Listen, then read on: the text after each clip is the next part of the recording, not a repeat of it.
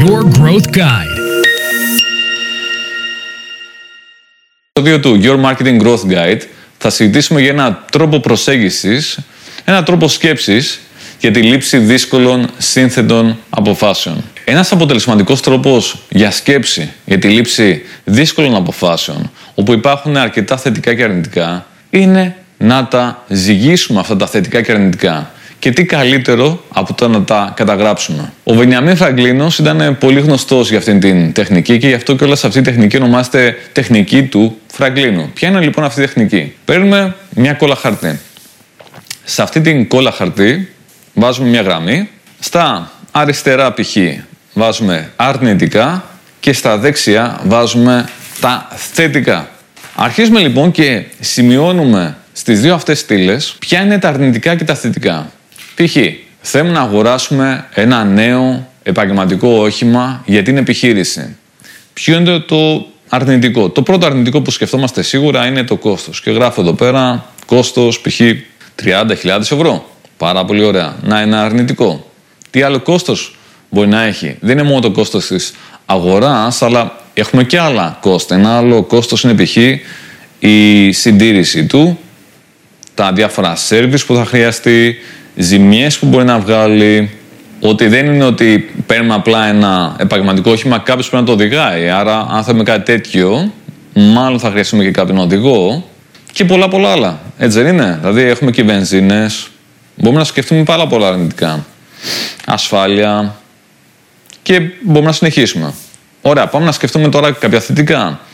Ένα θετικό είναι ότι θα έχουμε τη δυνατότητα της αυτονομίας, ανεξαρτησίας, αμεσότητας εξυπηρέτησης.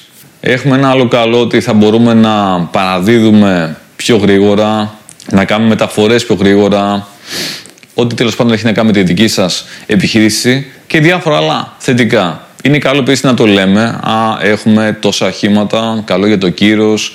Καλό είναι για να είμαστε πιο δυνατοί σε κάποια σύγκριση. Π.χ. αυτός έχει 5, εγώ έχω 15. Και διάφορα άλλα θετικά. Σε κάθε περίπτωση δεν θα πάμε τώρα να το αναλύσουμε το θέμα αγορά επαγγελματικού οχήματος και ποια είναι τα θετικά και ποια είναι τα αρνητικά. Το σημαντικό εδώ πέρα είναι να χρησιμοποιήσουμε χαρτί και στυλό.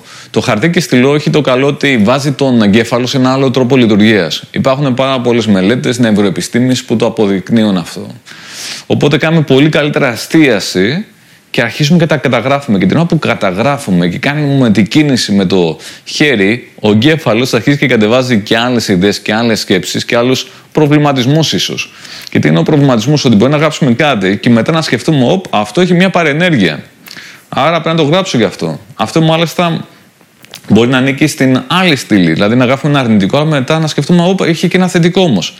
Οπότε αρχίζουμε, γράφουμε, γράφουμε, γράφουμε. Αφού γράψουμε τα αρνητικά και θετικά, τα βλέπουμε και λέμε τελικά είναι πιο πολλά τα αρνητικά ή τα θετικά για αυτό που θέλω να κάνω. Αν τα θετικά είναι περισσότερα, ναι, προχωράμε σε αυτή την κίνηση. Αν όμως υπάρχουν πιο πολλά αρνητικά, λέμε άστο το όχημα για τώρα, θα κάνουμε κάτι άλλο, π.χ. leasing. Οπότε αυτός είναι ένας πάρα πολύ ωραίος πρακτικός τρόπος, χαρτί στυλό, δύο στήλες, αρνητικά, θετικά, μέθοδος του Φραγκλίνου και μπορούμε να πάρουμε έτσι κάποιες αποφάσεις οι οποίες είναι δύσκολες, είναι σύνθετες. Θέλει χρόνο όλο αυτό και ίσως να βοηθάει να ζητήσετε και την άποψη κάποιου ανθρώπου που πραγματικά εμπιστεύεστε και έχει γνώση εμπειρία σε αυτό το θέμα. Ελπίζω να το βρήκατε χρήσιμο. Τα λέμε στο επόμενο επεισόδιο.